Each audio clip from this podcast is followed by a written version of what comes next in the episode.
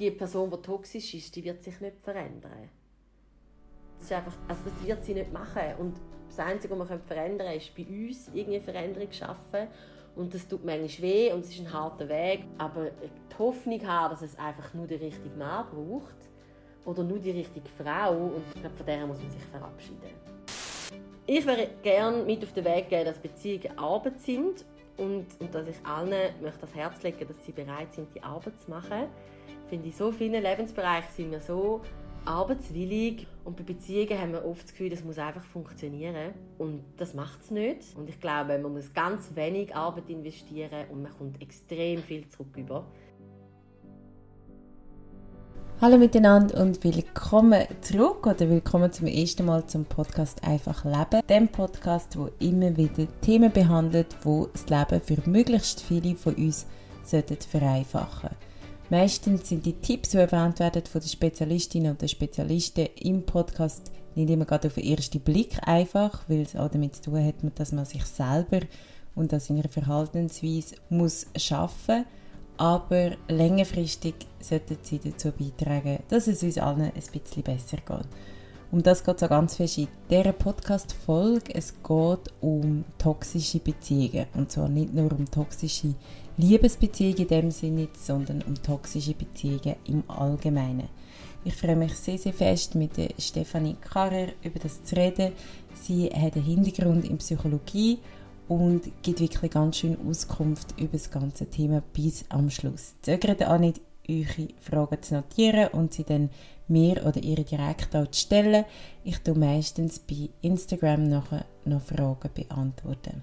Ich freue mich, dass ihr wieder mit dabei sind und freue mich jederzeit auch über Feedback. Und dann wünsche ich euch ganz einen schönen, teilweise recht nassen, aber trotzdem sehr schönen Sommer. Guten Morgen, Stefanie. Guten Morgen.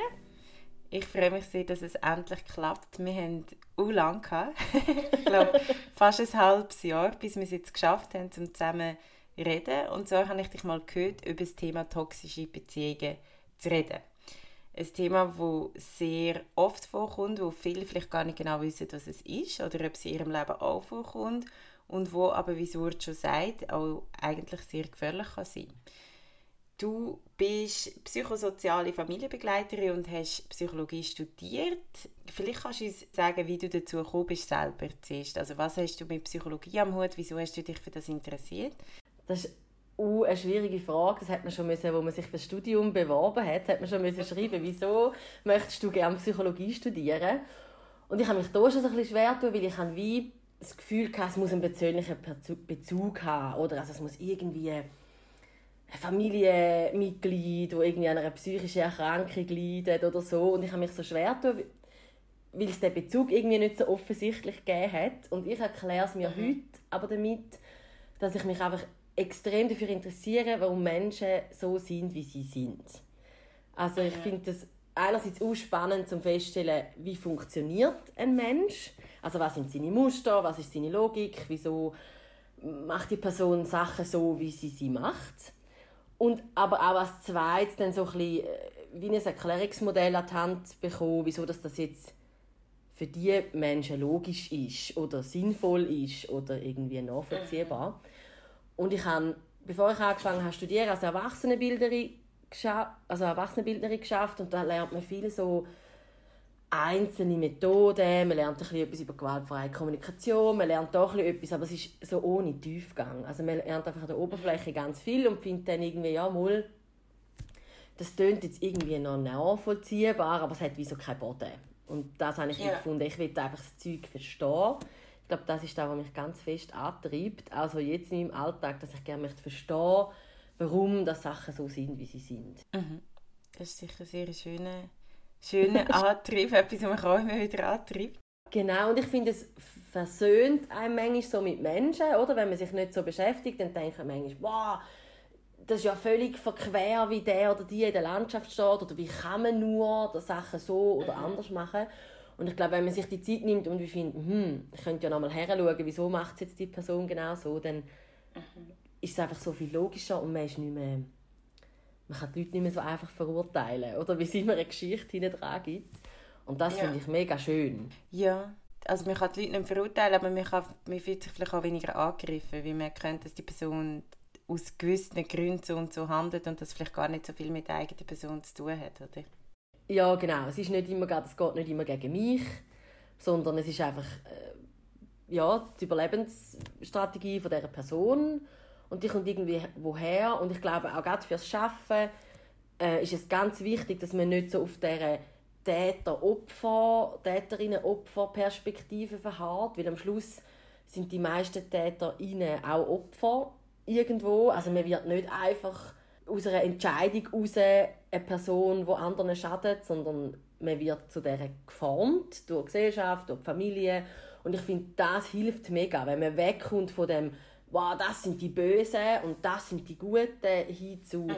was braucht die Person, dass man sie wieder können, dass sie wieder Teil von etwas werden Und ich glaube, wenn wir so in dem Verurteilenden reden, dann drängen wir einfach gewisse Leute immer weiter an den Rand von unserer Gesellschaft und dann wird es einfach auch immer gefährlicher. Ich finde, das, ist, ähm, das mhm. hilft auch, zum wie sagen, ja, das ist völlig verquer und es ist so schlimm, was die Person sagt und macht und wie sie sich verhalten und gleich muss man ja irgendwie den Zugang wiederfinden zu diesen Personen und sie können mitnehmen und irgendwie gesunden lassen im Idealfall. Mhm. Ähm, bevor wir jetzt auf das Thema toxische Beziehungen selber kommen, vielleicht noch eine andere Frage, weil das ist ja so, dass man im Moment hat man so ein das Gefühl, oder ich nehme das so ein wahr, dass es so extreme Meinungen gibt oder extreme Meinungsunterschiede oder dass die Leute entweder ganz fest als eine glauben oder ganz fest als andere und dann die andere Perspektive total nicht nachvollziehen können. Hast du das Gefühl, das Verständnis für die psychologischen Hintergründe ist in der Gesellschaft allgemein zu wenig vertreten? Oder lernen wir vielleicht zu wenig, wie man auch erkennen kann, wie eine Person handelt und aufgrund von welchen Gründen? Mega fest. Also ich, wenn ich könnte irgendwie, was auch nicht, den Lehrplan überarbeiten oder so, dann würde ich viel mehr Psychologie einbauen. Eben, was sind das für Muster, was macht es mit uns? Ich glaube auch für uns selber. Ich glaube, wenn wir uns selber fest verstehen oder verstehen, warum macht es das jetzt mit mir oder warum, warum fühle ich mich gerade, wie ich mich fühle, ich glaube, dann sind wir auch viel weniger anfällig für die extremen Meinungen, oder? Also wenn dann irgendeiner kommt, also gerade wenn wir so über, über das ganze Verschwörungstheoretische reden, das sind Menschen, die Riss suchen in unserer Gesellschaft, Risse, die da sind, Unsicherheiten, die da sind. Und dann hocken sie drin und machen die Risse riesig und, und treiben die Menschen so auseinander. Und ich glaube, wenn wir selber verstehen, hey, da ist ein Riss in mir rein, da habe ich eine Angst, da habe ich eine Unsicherheit, ich glaube, dann ist es viel unwahrscheinlicher, dass jemand kommen und sagen ich bediene mich jetzt dieser Angst und ich mache sie riesig und ich dränge dich irgendwie an, an einen Rand von irgendeiner Perspektive. Also ich glaube, das würde auch helfen. Und ich glaube, es würde auch helfen, dass wir uns weniger würden verurteilen Oder oh, du bist so depri, oh, du bist so schizo. Wo ich so, das sind so Begriffe, die ich so höre und ich finde, ah, sie stimmen nicht und sie sind so verurteilend. Und ich glaube, wenn man verstehen was es bedeutet, dann würde man es auch nicht einfach so sagen. Sondern würde man sagen, hey, ja. heute habe ich einfach einen schlechten Tag oder eben das Wetter zieht mich irgendwie ab, weil es einfach gar nichts damit zu tun hat mit einer Person, die gerade in einer depressiven Episode ist. Oder dass ich jetzt heute einfach ein bisschen, ja, mich nicht so wohl fühle. Und ich glaube, das mhm. fehlt den Leuten in den meisten Fällen komplett. Also ich mag mich nicht erinnern, dass ich in meiner Schulzeit psychologische Themen hatte in der Schule. Ich weiß nicht, wie es dir gegangen ist. Im Gimmi, glaube ich. Mal im Gimmi haben wir es ein bisschen gehabt. Aber es stimmt natürlich so, schon, also der Ausdruck, ah, ich bin gerade mega Depri oder ich bin voll Depri drauf, das ist sehr verbreitet. Also das ich, erlebe ich sicher auch selber, dass ich das Gefühl habe, ah, ich habe gerade eine Depression, ohne genau zu wissen, was es eigentlich bedeutet, eine Depression wirklich zu haben. Also dort äh, ist sicher mega viel Wissen einfach nicht um oder nicht verbreitet das Wissen wird ja vor allem sehr, sehr hilfreich, wenn wir eben zu unserem Thema kommen. Toxische Beziehungen. Und jetzt haben vielleicht schon ganz viele Leute eine Vorstellung davon, was das ist oder inwiefern sie mit dem in Verbindung stehen. Vielleicht kannst du ganz grob mal erklären, was sind toxische Beziehungen? Ja, also grob erklärt sind toxische Beziehungen so ganz banal Beziehungen, die uns schaden, also die uns nicht gut tun ich glaube, es ist einfacher, wenn man es so in Abgrenzung zu einer gesunden Beziehung definiert. Ich finde, gesunde Beziehungen zeichnen sich durch, aus, dass wir uns zusammen Führerschein bewegen. Also wir bewegen uns ja eh Führerschein im Leben, im Idealfall. Und in einer gesunden Beziehung macht man das zusammen, man, macht, man wächst miteinander, aneinander. Das heißt nicht, dass das immer harmonisch ist. Also da kann ganz viel Streit und Reibung und ähm, ja, stattfinden, aber es ist irgendwo eine Entwicklung feststellbar. Und in einer toxischen Beziehung geht es nicht um Entwicklung, sondern geht es oft darum, dass die eine Person die andere Person in dieser Beziehung klein behalten, berechenbar behalten, ähm, manipuliert und, und ähm, so für sie übernimmt, die Lebensgestaltung. Und es sind Beziehungen, wenn sie toxisch sind, wo uns einfach, die schaden uns, die, die tun uns nicht gut, die machen uns klein und die machen uns auch krank. Psychisch und körperlich über längere Zeit machen toxische Beziehungen krank. Und ich finde, das ist ganz wichtig, dass es nicht ist, ah, heute ist es gerade schwierig oder wir haben eine schwierige Phase in unserer Beziehung, jetzt ist sie toxisch. Das fände ich schlecht, wenn man das so sagen, mhm. weil das stimmt nicht, sondern es ist einfach eine schwierige Phase. Aber wenn man merkt, wow, die ganze Beziehung ist eine schwierige Phase oder es ist alles, äh, es tut mir überhaupt nicht gut, es schadet mir, ich habe mich verändert, dann würde ich von einer toxischen Beziehung reden. Mhm. Es ist aber nicht etwas wie jetzt äh, eine Diagnose, wenn wir schon vorher über Depression geredet haben, wo es ein, Manual gibt, wo man kann nachlesen kann, es braucht die und die Symptome und wenn du die hast über diesen Zeitraum, dann gibt es nachher die Diagnose. Das ist es nicht, sondern es ist mehr so ein Begriff, der einfach versucht, das Phänomen zu beschreiben. Ich muss es so mhm. erklären. Ein Phänomen, das sehr oft vorkommt. Weißt du, wie oft das vorkommt oder wie verbreitet ist das? Ich kann es dir nicht in Zahlen sagen, aber wenn man so ein bisschen schaut, ähm, auf welchen Störungen das kann basieren, auf welchen, also auf welchen Erklärungsmodell, dann ist es ziemlich häufig. Also dann würde ich sagen, vielleicht so 10% der Beziehungen. Gell? Das ist jetzt so aus, der, aus dem Handgelenk geschüttelt, aber es sind viele Beziehungen, die toxisch sind. Ähm, und es sind ja auch nicht nur Liebesbeziehungen. Es können ja auch genau. Freundschaften genau. sein, es können Arbeitsbeziehungen sein, es gibt auch viele Familienbeziehungen ähm, die toxisch sind. Also überall, wo wir Beziehungen eingehen, laufen wir auch ins Risiko, dass es eine Beziehung ist, die uns, die uns klein hält und die uns schadet. Ja. Und jetzt ist es so toxisch, heisst ja giftig, also wie du schon gesagt hast, es macht etwas mit einem, man verändert sich. Aber du sagst auch gleichzeitig, man verändert sich, das ist auch das Ziel einer guten Beziehung. Also, dass man zusammen wächst, dass man anders ist als beim Ausgang von der Beziehung, vielleicht ein Stückweise oder sich weiterentwickelt hat.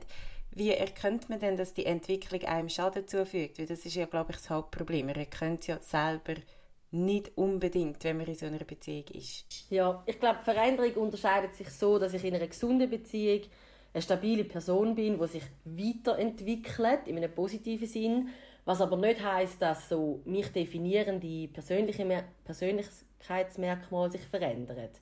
Also ich bin nicht ähm, eine lustige Person, das ist mir wichtig, ich, auch, ich bin humorvoll und eine positive Entwicklung bedeutet dann nicht, dass ich nicht auf einmal nicht mehr humorvoll bin, sondern eine positive Entwicklung bedeutet vielleicht, ich weiß auch nicht, dass ich irgendwie ähm, lerne, wie ich den Humor kann gestalten kann oder so. Das wäre wie eine positive Entwicklung und die mhm. negative Veränderung wäre, dass ich eine fröhliche, humorvolle Person bin. Ich komme in eine Beziehung, die mir nicht gut tut und auf einmal ist von dem Humor gar nichts mehr da. Also ich verändere mich im Sinne von, mir kommen Sachen abhanden, die mich eigentlich ausmachen als Person. Ich bin nicht mehr fröhlich, ich bin nicht mehr lustig, ich bin nicht mehr äh, unternehmensfreudig, sondern die Sachen sind dann wie weg. Und das ist eigentlich dann die negative Veränderung.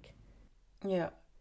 Und jetzt, wenn wir ganz vorne anfangen, also wir sind ähm, Individuen und äh, spazieren um die Welt und wie gesagt, wir werden schon in Beziehungen hineingeboren, mit Familienbeziehungen. Was sind vielleicht so ein individuelle Eigenschaften, die dazu führen, dass man eher in toxische Beziehungen hineinkommt? Gibt es das? Also gibt es Menschen, die mehr Tendenz haben, auch Menschen anzuziehen, die dann in eine toxische Beziehung führen? Oder gibt es das nicht? Und wenn ja, was sind so ein die Eigenschaften und wie kann man sich vielleicht schon vor einer Beziehung darauf vorbereiten, dass sie eben nicht toxisch wird? ich finde, das, ist so, also das ist so ein guter Punkt und der ist gleichzeitig so schwierig, weil es sofort die Dynamik hat, dass man denen, die Opfer sind in dieser Beziehung, wie vorwirft, ja, es ist dein Thema. Oder es ist, mhm. du hättest müssen. Ähm, ich finde es ganz wichtig, dass wir es einfach nochmal gesagt haben, dass es wenn man in eine toxische Beziehung hineingeht, dann ist das nicht etwas, wo einem passiert, sondern etwas, was mit einem gemacht wird. Also das ist das Gegenüber, mhm. wo aktiv etwas macht, bewusst oder unbewusst. Aber es gibt schon, dass man wie so eine, eine Disposition hat, dass einem das passieren kann. Also es passiert nicht allen und es passiert nicht in allen Konstellationen. Was es ganz fest braucht, ist jemand, der empfänglich ist für Schuld. Also ja. ähm, die toxische Person in der Beziehung, die schafft ganz fest mit Schuld beim Gegenüber. Und wenn ich jemand bin, wo mit dem nicht so viel anfangen kann oder wie, wo ganz gut kann sagen, hey, das ist mein Thema und das ist dein Thema, dann bin ich viel weniger empfänglich für den Mechanismus.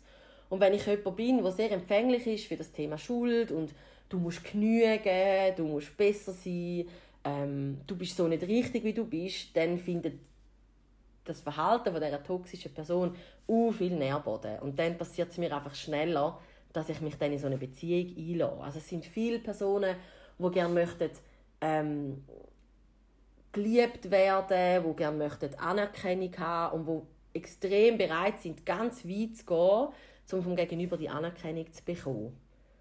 Mhm. Und wenn ich das wie von mir, wenn ich das Leben gehe und sage, hey, ich bin wertvoll, so wie ich bin, und ich bin gut, so wie ich bin, und ich habe es verdient, dass man mich liebt, so wie ich bin, dann ist viel weniger Andockungspunkt da für eine toxische Person, weil die braucht nämlich jemanden, der sagt, ja, wenn ich ganz viel leiste, dann bin ich besonders liebenswert. Oder wenn ich ganz fest auf meine andere äh, Person schaue, dann hat man mich gern, aber einfach so hat man mich nicht gern. Ich muss schon etwas machen dafür.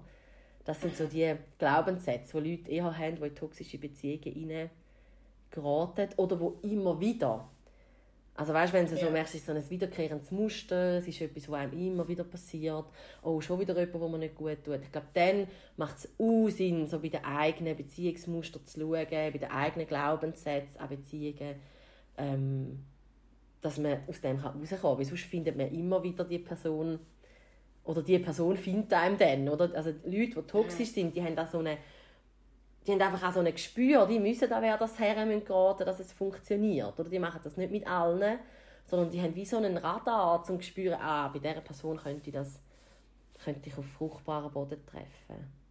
Mhm.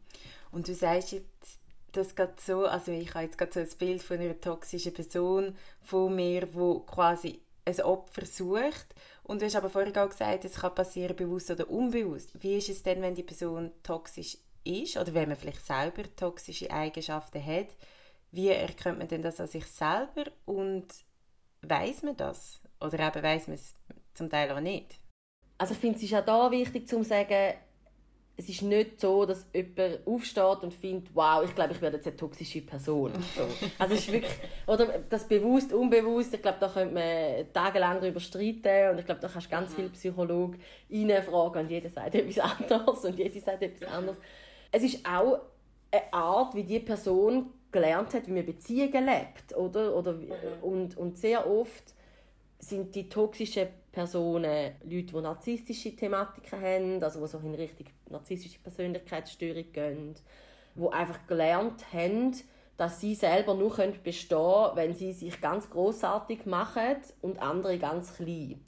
Und das ist ein, mhm. ein Muster, das sie gelernt haben als Kind so sind sie sozialisiert worden und das ist nachher nicht ein bewusster Prozess. Also die Person steht nicht auf der Straße und denkt sich, wow, jetzt suche ich mir ein Opfer oder jetzt suche ich mir jemanden, der mit dieser Schuld, wo die Schuld so vor sich herträgt, sondern das ist einfach der Radar, wo, wo einem geübt, wo geübt worden ist mit einem, also die Prägung, die man bekommen hat. Und dann sind wir wieder in dem Opfer-Täter, den ich vorher gesagt habe. Oder also der Täter oder die Täterin ist ja eigentlich auch das Opfer von ihrer Sozialisierung, yeah. von ihrer Familiengeschichte, was einem nicht so viel bringt, wenn man dann unter dieser Person leidet. Also ich finde, das sollte dann auch mhm. nicht der Fokus sein. Ähm, mhm. Genau, also es ist so ein bisschen etwas Unbewusstes und darum glaube ich, dass die meisten Leute es nicht merken also gerade bei Narzisstinnen und Narzissten sagt man, die gehen ja eigentlich nicht in Therapie, sondern das gesamte Umfeld geht in Therapie, weil es etwas mhm. mit ihnen macht. Kannst du jetzt vielleicht noch schnell ein bisschen darstellen, was ist ein Narzisst oder was ist eine Narzisstin? Also Narzisstinnen ja, oder Narzissten, das sind eigentlich Leute, die ein riesiges Thema haben mit ihrem Selbstwertgefühl. Also man unterstellt ihnen oft, dass sie ein überhöhtes Selbstwertgefühl haben, also dass sie das Gefühl haben, sie sind ja eh die tollsten und die besten.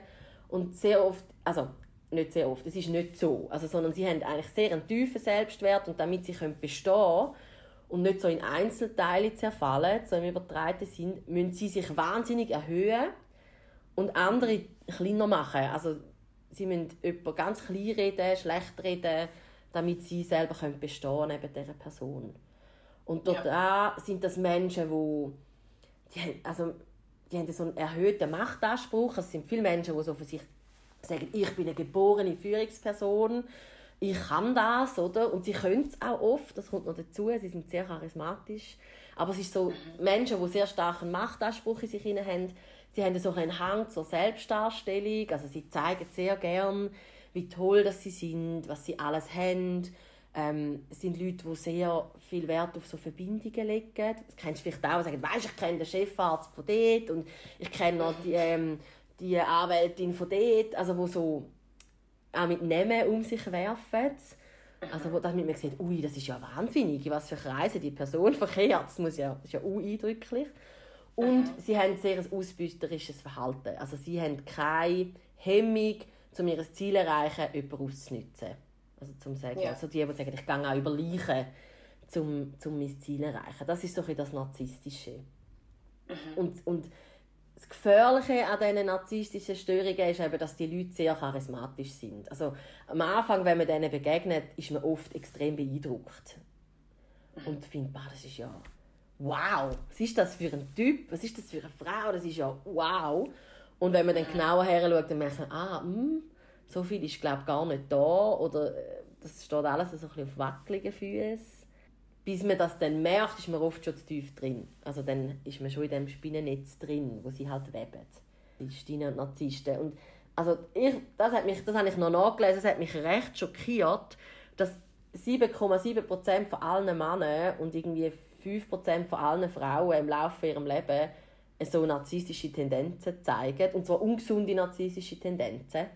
Und das finde ich schon noch, das ist mega viel. Mhm. Mhm. Das, ist, das ja. hat mich eigentlich gefunden, wow, okay, krass. Also das Risiko, dass man so jemandem begegnet, ist recht hoch. oder die Chance, je nachdem, wie man es ähm, formulieren. Oder? Und sind wirklich so nach außen wirklich die Personen sehr kompetent, sehr fähig, sind oft auch in Leitungspositionen. Mhm. Und es braucht wirklich so ein Dahinterschauen, ähm, dass man merkt, hey, das ist ganz schräg, wie, wie die Person unterwegs ist. Und das ist auch schlimm für die, die mit dieser Person näher zu tun haben. Also für Familie, mhm. für Kinder, mhm. für Partnerinnen und Partner. Genau. Und das sind einfach in der Tendenz die, die dann halt auch sehr toxisch sind in Beziehungen. Oder? Also wenn jemand sagt, ähm, ich scheue mich nicht davor, Leute zu manipulieren, um mein Ziel zu erreichen, dann manipuliert er auch seine Partnerin oder seinen Partner. Ähm, ja. Also das macht irgendwie noch Sinn. Jetzt haben wir so ein bisschen erkannt, also man sieht so ein bisschen wer könnte eine toxische Tendenz haben und dass das vielleicht auch mit einer narzisstischen Tendenz zu tun hat. Wir sehen aber auch so ein bisschen, wer könnte anfällig sein auf das. Es hat viel mit Schuld zu tun, hast du gesagt, also dass man vielleicht das auch von daheim gelernt hat. Also beide Seiten haben wahrscheinlich, so wie ich es jetzt rausgehöre, ein Problem auch mit dem Selbstwertgefühl oder ein mangelndes Selbstwertgefühl. Und wie ist jetzt das, wenn man jetzt also in so eine Beziehung hineinkommt? Und eben, wie gesagt, wir reden nicht nur von Liebesbeziehungen, es sind auch freundschaftliche Beziehungen oder eben familiäre Beziehungen. Wenn man drinnen ist, man kann einerseits erkennen, dass man sich verändert und dort eben vor allem Persönlichkeitsmerkmal verliert oder das verliert, was einem als Person vor der Beziehung ausgemacht hat. Was gibt es für andere Alarmzeichen? Oder wie erkennt man das? Weil das ist ja dann häufig das Problem, dass man das gar nicht sieht oder vielleicht eben sogar die Erklärung sucht, wieso die andere Person sich so verhält. Ja, ich glaube, man muss wie ganz am Anfang von dieser Beziehung anfangen. Die Beziehungen fangen nicht toxisch an. Also die mhm. fangen nicht, das ist nicht eine Beziehung, wo ich jemanden kenne und irgendwie äh, ab der zweiten Woche Beziehung läuft es nicht gut. Oder weil ich glaube, dann sind die meisten so leidensfähig, sind zum Glück die meisten Menschen nicht. Die würden dann wie sagen, komm, also das bringt irgendwie nichts. Was wir jetzt hier miteinander haben, das ja, kennt man vielleicht von sich selber, das hat irgendwie vielversprechend angefangen, aber hey, nee, ich glaube, das ist es nicht und dann hört man wieder auf und dann ist ja. nichts passiert. So.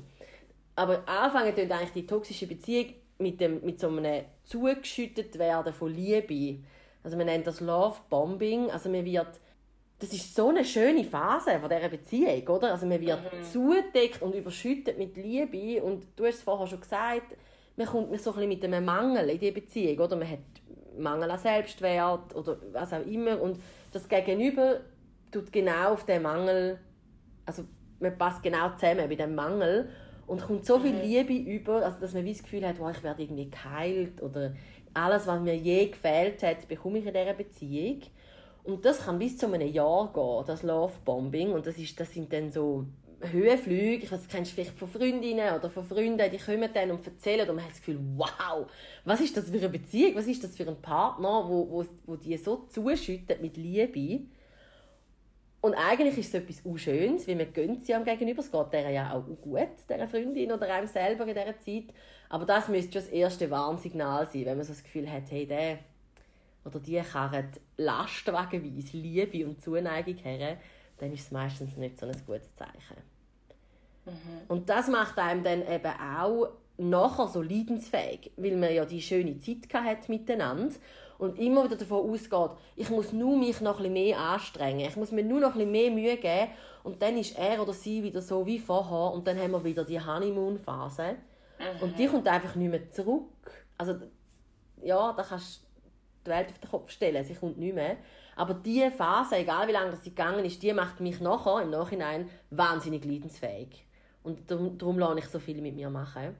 Und ich glaube, das ist wie das erste Zeichen, auch so ein bisschen fürs Umfeld. Zum einfach hellhörig werden, hey, das ist irgendwie schräg, das ist irgendwie ein bisschen too much. Also das hat mir als Umfeld dann viel das Gefühl, als Betroffene wahrscheinlich eher weniger, weil es ja auch wirklich eine tolle Phase ist in dieser Zeit. Wenn man so über, ich meine, wer möchte nicht mit Liebe überschüttet werden?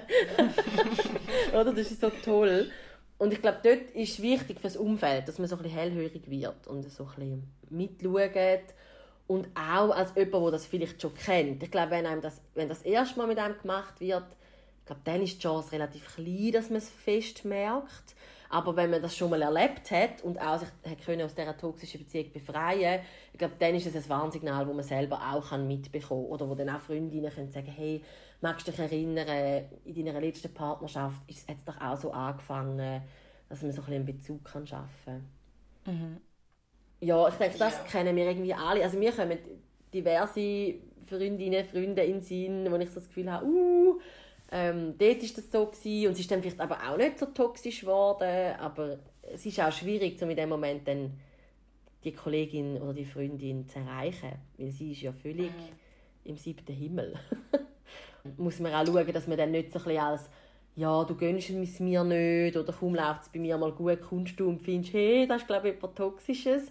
Das ist ja auch mhm. schwierig, oder? wenn man dann den Leuten so mhm. die schönen Emotionen madig redet. Ja. Ich das ist ganz, da muss man ganz diffizil schauen, dass man dann auch die Verbindung nicht verliert zueinander. Ja. Und wie ist jetzt das, also als Umfeld? Jetzt, also ich kann es einerseits aus meiner persönlichen Erfahrung sagen, ich selber, wo selber in Beziehungen können reinrutschen oder aber eben auch in meinem Umfeld, wo es mitbeobachtet hat. Und ich habe gemerkt, es bringt eigentlich nichts, wenn das Umfeld das mhm. merkt. Also im Gegenteil, aber es ist wie, es hat mir, also meine nächsten Menschen hätten mich nicht können davon überzeugen dass etwas könnte toxisch sein Im Nachhinein natürlich schon, bei einer weiteren Beziehung auch, weil man sich wie vorgenommen hat, ich lasse auf die Menschen, die in meinem nächsten Umfeld sind, weil ich kann sie in dem Moment nicht erkennen. Was sind denn deine Tipps jetzt eben zum Beispiel im Umfeld? Oder ist das so? Ist es quasi bewiesen, dass, dass es eigentlich nicht viel bringt, wenn man als Umfeld sich einschaltet? Ja, vor allem, es kommt ein darauf an, wie man sich einschaltet. Oder? Die Tendenz ist ja viel, dass man dann kommt und sagt, der tut dir doch nicht gut, du musst dich jetzt trennen, wieso siehst du das nicht? Und wenn die Beziehung schon toxisch ist, dann besteht die zu, ich weiß auch nicht, 98 Prozent, sage ich jetzt einfach, besteht die aus Druck, die Beziehung. Und wenn ich dann von meinem Umfeld auch noch Druck bekomme, mit dem kann ich gar nicht umgehen, das ist einfach zu viel Druck und dann will ich es nicht wahrhaben. Also dann versuche ich den Druck den ich kann verringern kann, den verringere ich, indem ich eben dann sage, du kennst ihn gar nicht richtig, ähm, du siehst das falsch. Und am Schluss macht man eigentlich die Beziehung noch gefährlicher, weil man sich dann nämlich von seinen Bezugspersonen entfernt oder man wird dann sozial isoliert. Oder wenn ich jedes Mal, wenn ich meine Freundin treffe, zu hören bekomme, wie schlimm doch mein Partner ist, den ich ja mega gerne habe, dann treffe ich mich vielleicht irgendwann nicht mehr mit dieser Freundin, weil ich einfach finde, hey, keine Lust auf wieder die Diskussion. Und darum, glaube ich, ist es wie wichtig, als Umfeld, also erstens mal einfach da zu bleiben, auch verfügbar zu bleiben. Das ist manchmal schwierig.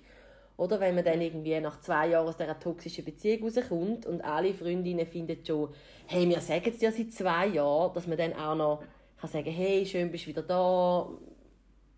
Also, dass man so uneingenommen aufeinander zu kann. Oder? Das ist mega schwierig als Umfeld, weil man ist ja so machtlos, wenn man nicht mhm. helfen kann.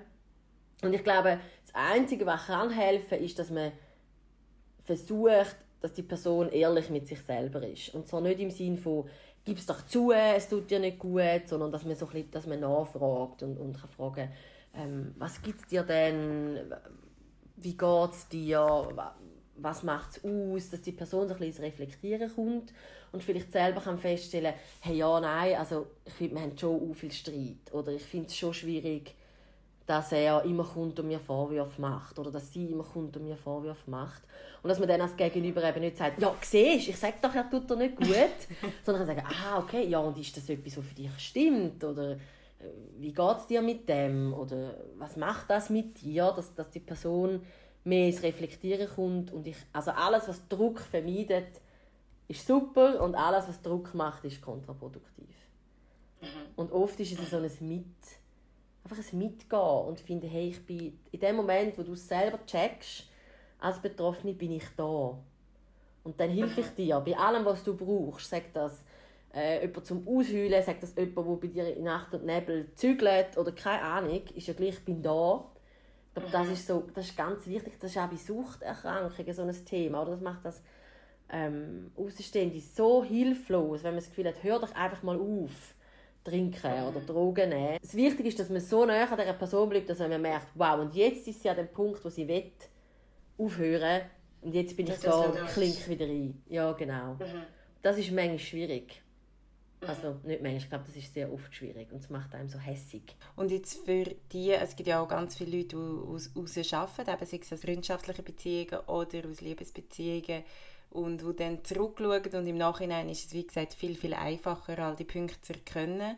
Und es kann aber auch sein, also bei mir ist es so, ich war sehr jung und ich habe plötzlich gemerkt, uh, so viele Leute sind gar nicht mehr da. Also natürlich, ähm, äh, meine Familie ist um und ein paar Freundinnen auch, aber man hat sich ja dann auch so verändert, dass viele Leute gar nicht mehr um sind. Ist es so, dass man aus so einer Beziehung auch eben viel lernen kann und dann vielleicht das nächste Mal nicht mehr so schnell reinrutscht?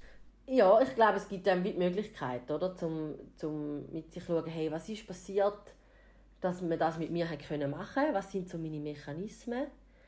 Mhm. Ich glaube aber, es braucht so eine, eine große grundsätzliche Reflektiertheit. Also, du musst schon eine reflektierte Person sein und dann passiert es dir, dass du nachher kannst herhocken und sagen, wow, jetzt nimmt es mich wunder, was sind das für Muster, was ist das für eine Logik jetzt will ich es erarbeiten. Wenn du das nicht bist, glaube ich, in der Tendenz laufst du in die nächste rein, in die nächste Beziehung mhm. und ist dann vielleicht eher so ein bisschen dein Narrativ über dich. Ich laufe immer an die falschen Männer an. Ich laufe immer an die falschen Frauen an.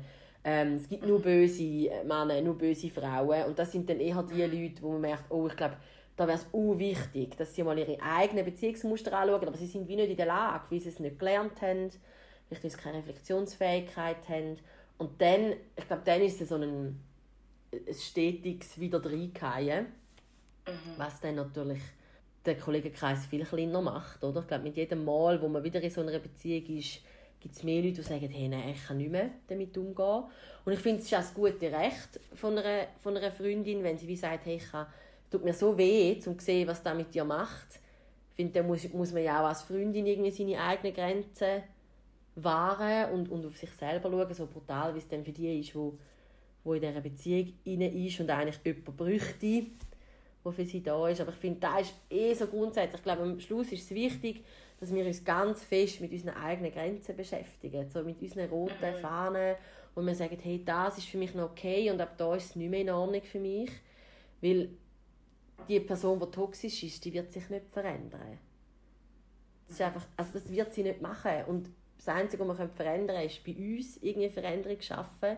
Und das tut manchmal weh und es ist ein harter Weg. Und sie, also, ich würde jetzt mal sagen, wenn man es gut will aufgleisen und nachhaltig, ich glaube, dann macht man es mit psychologischer Unterstützung, oder? Wo dann eben auch eine Fachperson mhm. ist, wo, das tönt so brutal, aber wo auch zahlt ist für all die manchmal kruden Gedanken, die man vielleicht hat, oder wo vielleicht eine Freundin sagt, nein, jetzt fängt sie schon wieder an, ich mag es nicht mehr hören, ich habe es da oben.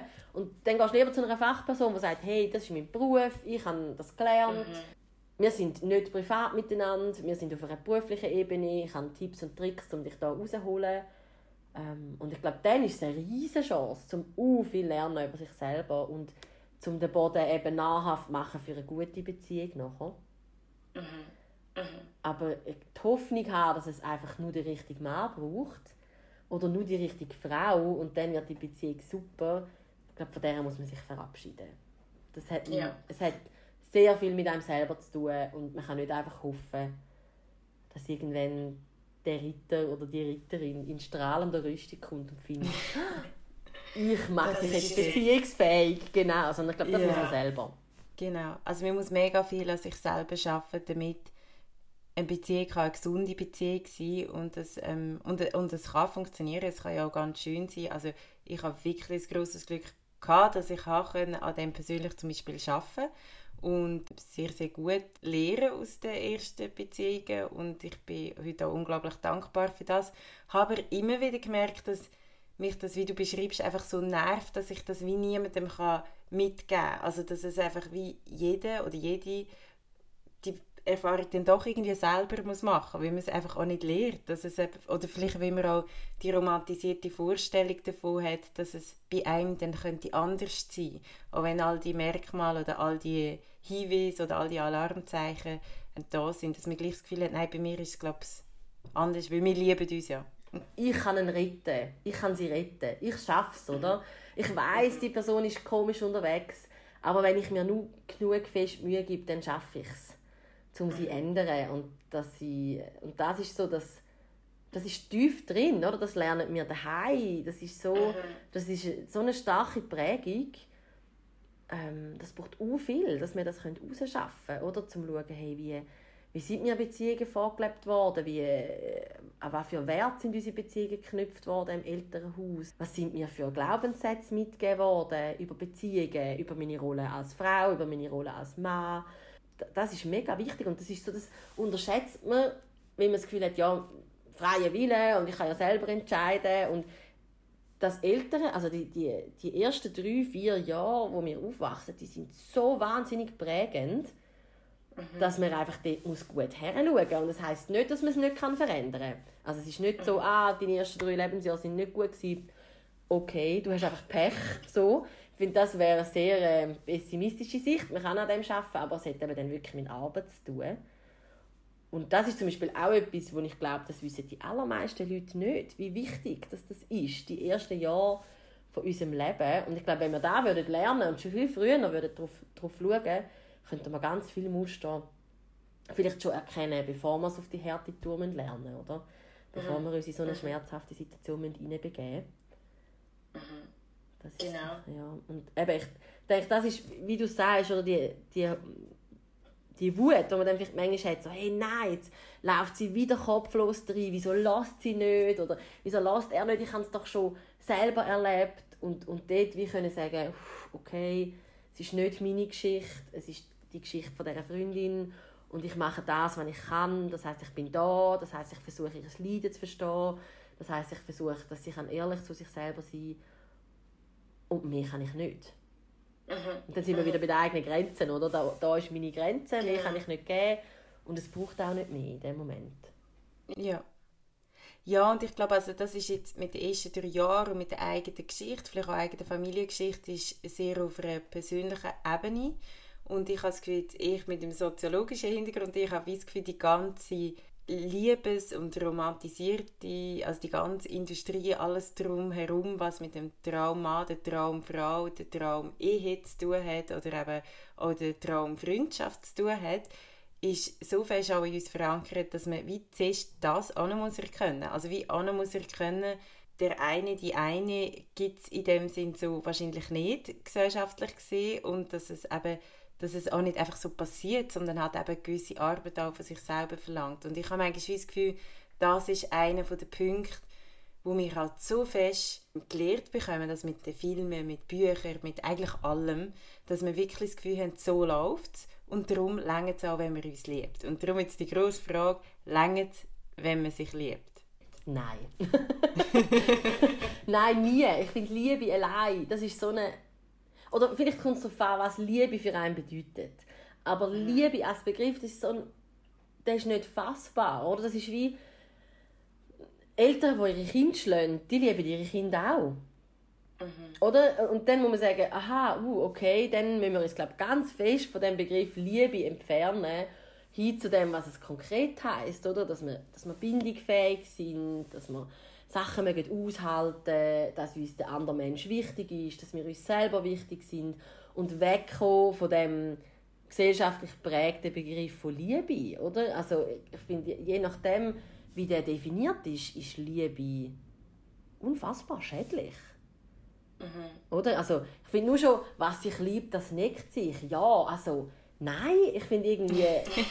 natürlich kann man mal ein, ein, ein Gespässchen machen und eine Beziehung soll auch lustig sein, mega fest, aber also eine Beziehung soll nicht darauf aufbauen, dass der andere Witze über meine persönlichen Schwächen macht. Finde ich irgendwie nicht. Also, mhm. Oder Leute sagen, ja, Liebe muss wehtun. Nein, Liebe tut nicht weh.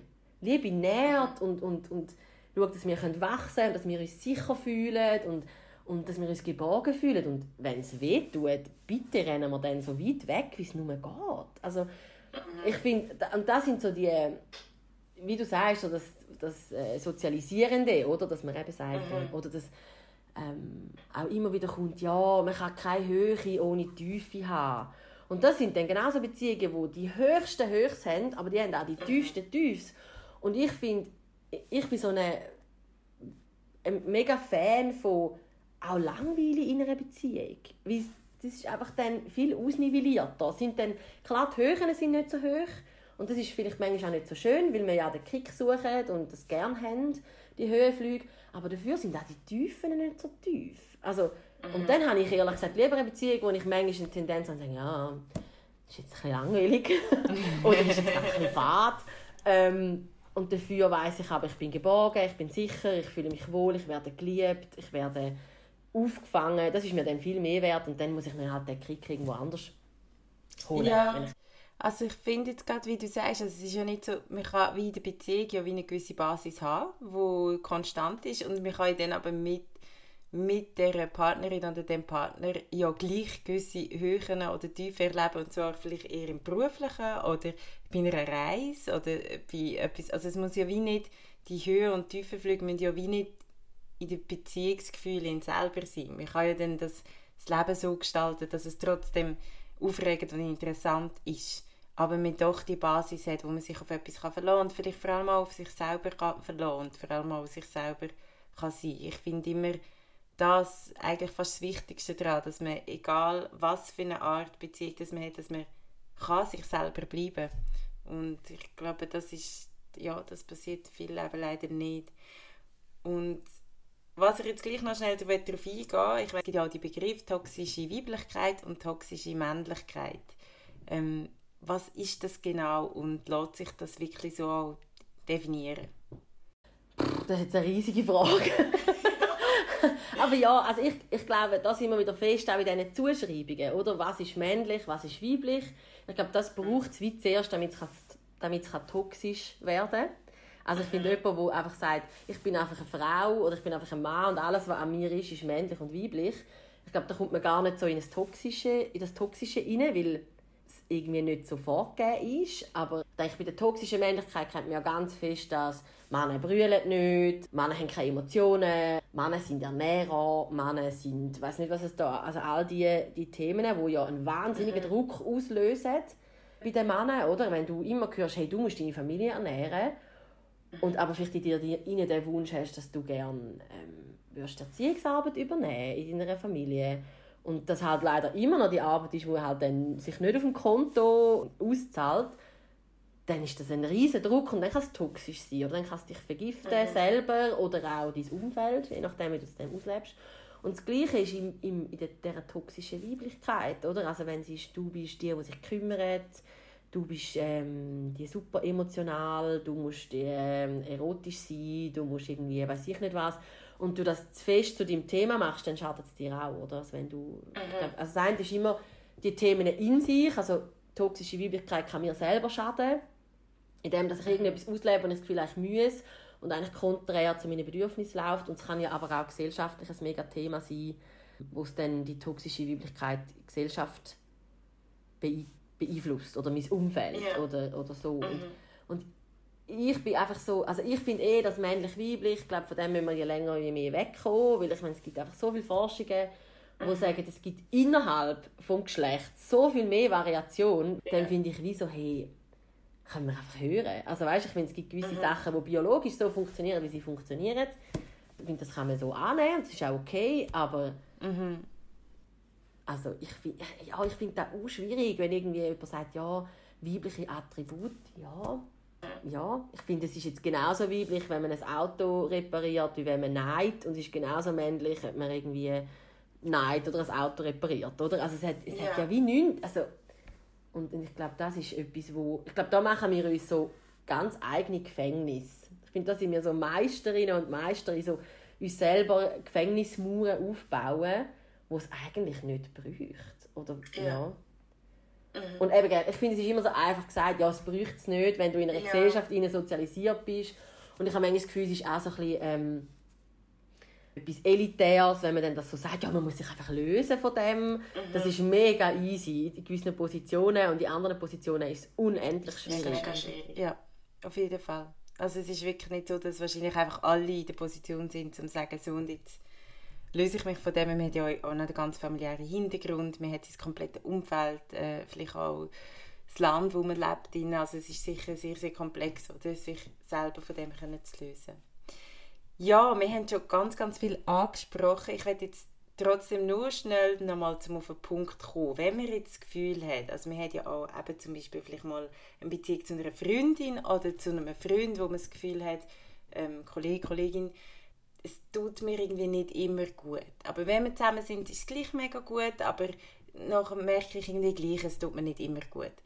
Was sind so die Merkmale, wo man zumindest könnte erkennen, ich müsste vielleicht mal genauer nachforschen, ob die Beziehung könnte toxisch sein ähm, Also ich glaube, nur schon, dass du das Gefühl hast, es tut mir nicht immer gut, das ist so ein riesiger Alarmsensor und ich glaube, da müssen wir ganz fest auf unser Bauchgefühl vertrauen.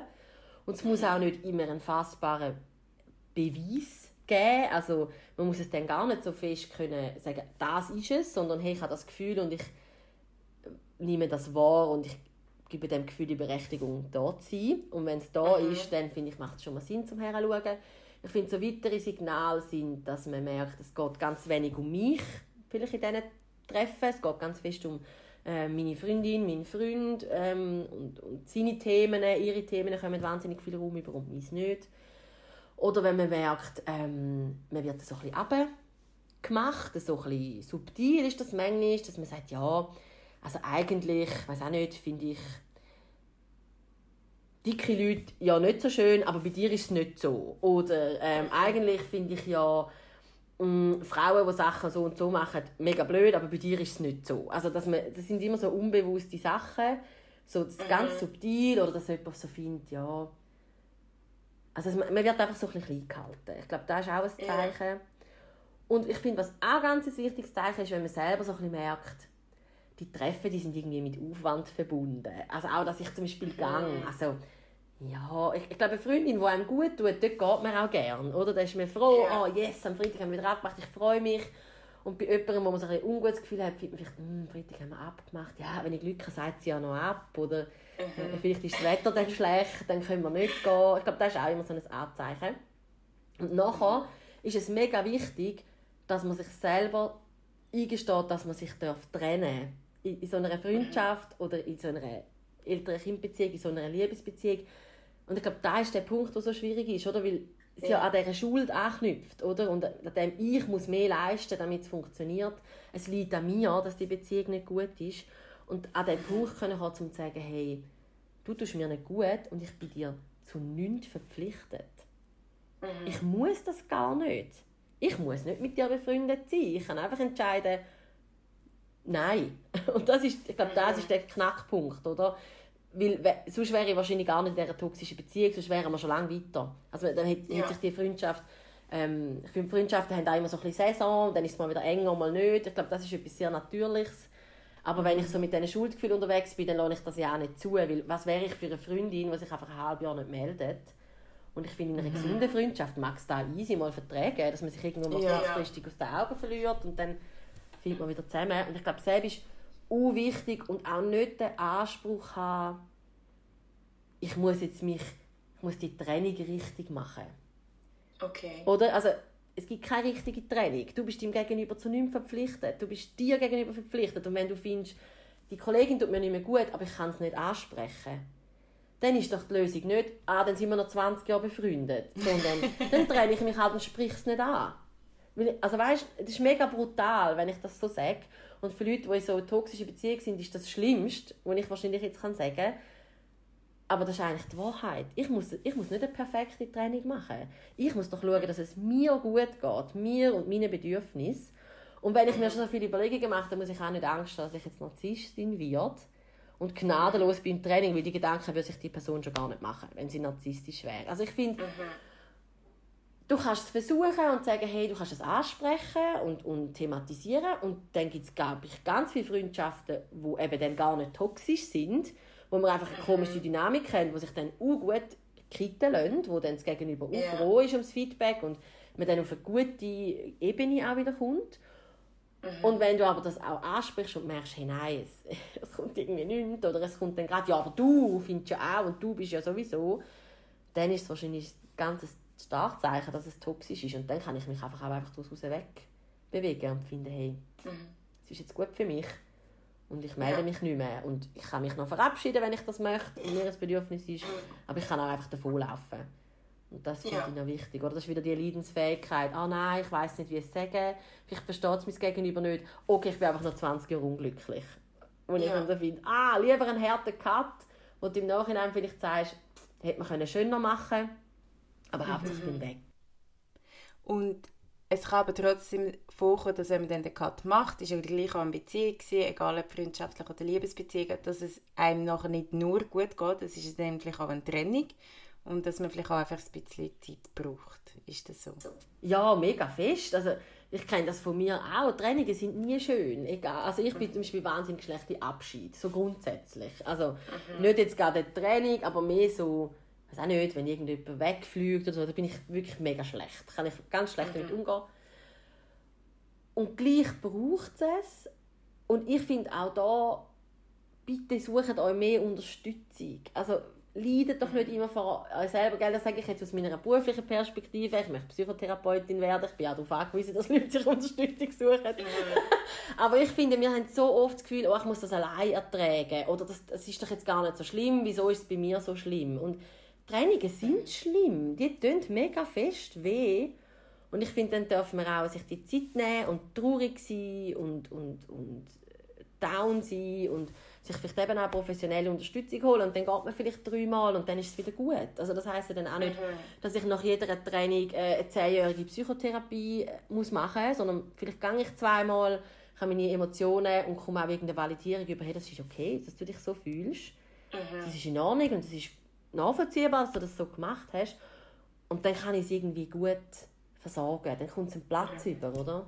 Ja, genau. Und auch dazu lernen. Also vielleicht, dass man eben nächstes Mal nicht mehr so eine Beziehung reinlässt, mhm. die einem nachher selber auch so weh macht. Jetzt, du hast Mühe mit Abschied, aber wir verabschieden uns ja, jetzt. Das kann ich jetzt gerade noch handeln.